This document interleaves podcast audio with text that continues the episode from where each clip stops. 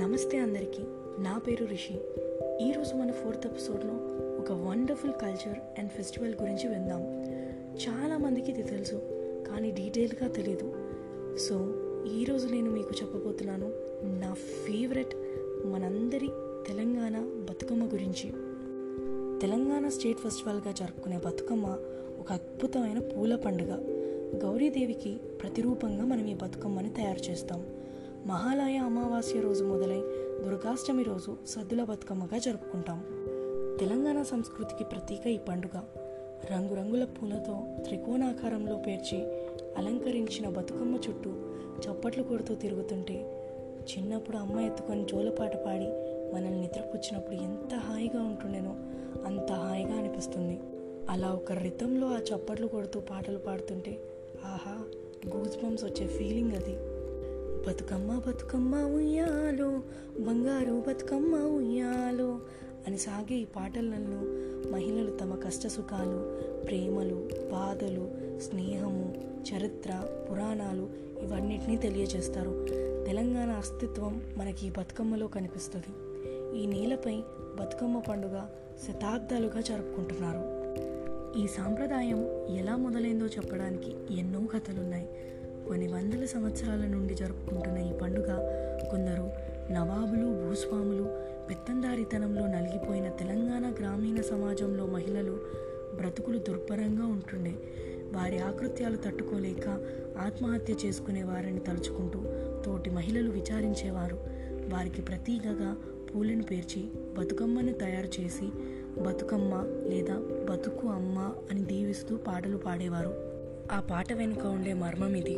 ఈ పండుగ వర్షాకాలం చివర్లో, చలికాలం మొదట్లో వస్తుంది. అప్పటికి వర్షాలతో చెరువులన్నీ నిండుంటాయి, నదులు పారుతుంటాయి, జొన్న పంట కోతకొస్తుంది, ఇంకా సీతాఫలాలు పెద్ద ఆకర్షణ. ఇవన్నిటినీ చూసి సంతోషించి అత్తవారింటి నుండి పుట్టింటికి వచ్చిన తెలంగాణ ఆడపడుచులు ప్రకృతి సౌందర్యాన్ని అద్భుతమైన రంగురంగుల పూలతో కీర్తిస్తూ బతుకమ్మ పండుగని జరుపుకుంటారు. అయితే తొమ్మిది రోజుల బతుకమ్మ పండుగలో మొదటి రోజును ఎంగిలి పూల బతుకమ్మ అని, రెండవ రోజు అటుకుల బతుకమ్మ, మూడవ రోజు ముద్దపప్పు బతుకమ్మ, నాలుగవ రోజు నానబియ్యం బతుకమ్మ, ఐదవ రోజు అట్ల బతుకమ్మ, ఆరవ రోజు అలిగిన బతుకమ్మ అంటారు. ఈ అలిగిన బతుకమ్మ గురించి ఒక కథ ఉంది. ఏంటంటే, పూర్వం ఒకసారి బతుకమ్మ చేసేటప్పుడు మాంసపు ముద్ద తగిలిందంట. దాంతో అమ్మవారికి కోపం వచ్చి అలిగి ఆ రోజు ఏమీ తినలేదంట. దానికి ప్రతీకగా ఆ రోజు బతుకమ్మని తయారు చేయరు, అలానే ప్రసాదం కూడా పెట్టరు.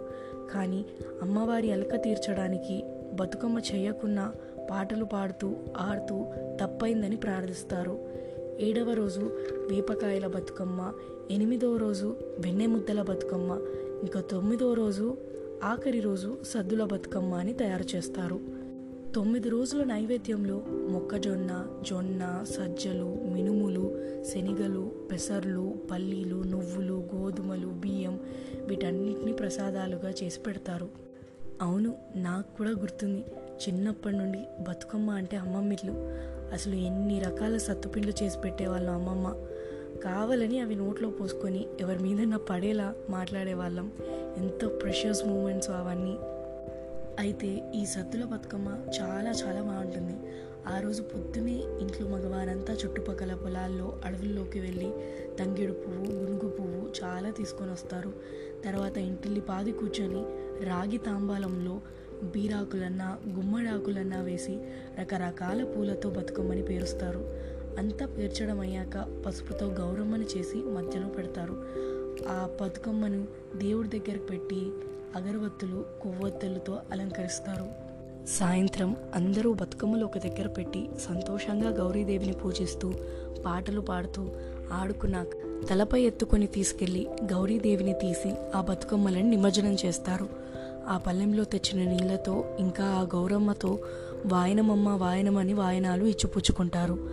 ఆపై సత్తుపిండ్లు, మలిద లడ్డూలు, పెరుగన్నం ఇలా చాలా ప్రసాదాలు పంచిపెట్టుకుంటారు. అయితే ఈ పండుగ ప్రకృతిని ఆరాధించే అతిపెద్ద పండుగ. పూలు బాగా వికసించే కాలంలో, జలవనరులు సమృద్ధిగా పొంగిపొర్లే సమయంలో ఈ బతుకమ్మ పండుగ వచ్చి ఈ భూమి, నీరుతో మానవ అనుబంధాన్ని గుర్తు చేసి సంబరంగా జరుపుకోబడుతుంది. ఎటువంటి తారతమ్యాలు లేకుండా అందరూ ఒకటై ఒక దగ్గర చేరి సోదరభావంతో జరుపుకునే పండుగ బతుకమ్మ. కానీ నాకున్న చిన్న బాధ ఏంటంటే, ఇప్పుడు ఎక్కడ చూసినా డీజేలు వచ్చేసాయి. బతుకమ్మ పాటలు నేర్చుకోవడం ఈ తరంలో చాలామంది మర్చిపోతున్నారు. మన పండుగ గురించి మనం తెలుసుకొని మళ్ళీ అలా పాత రోజుల్లా పాటలు నేర్చుకొని పాడుతూ ఆ బతుకమ్మ ఆడుకుంటే ఎంత బాగుంటుంది కదా. That's all for today.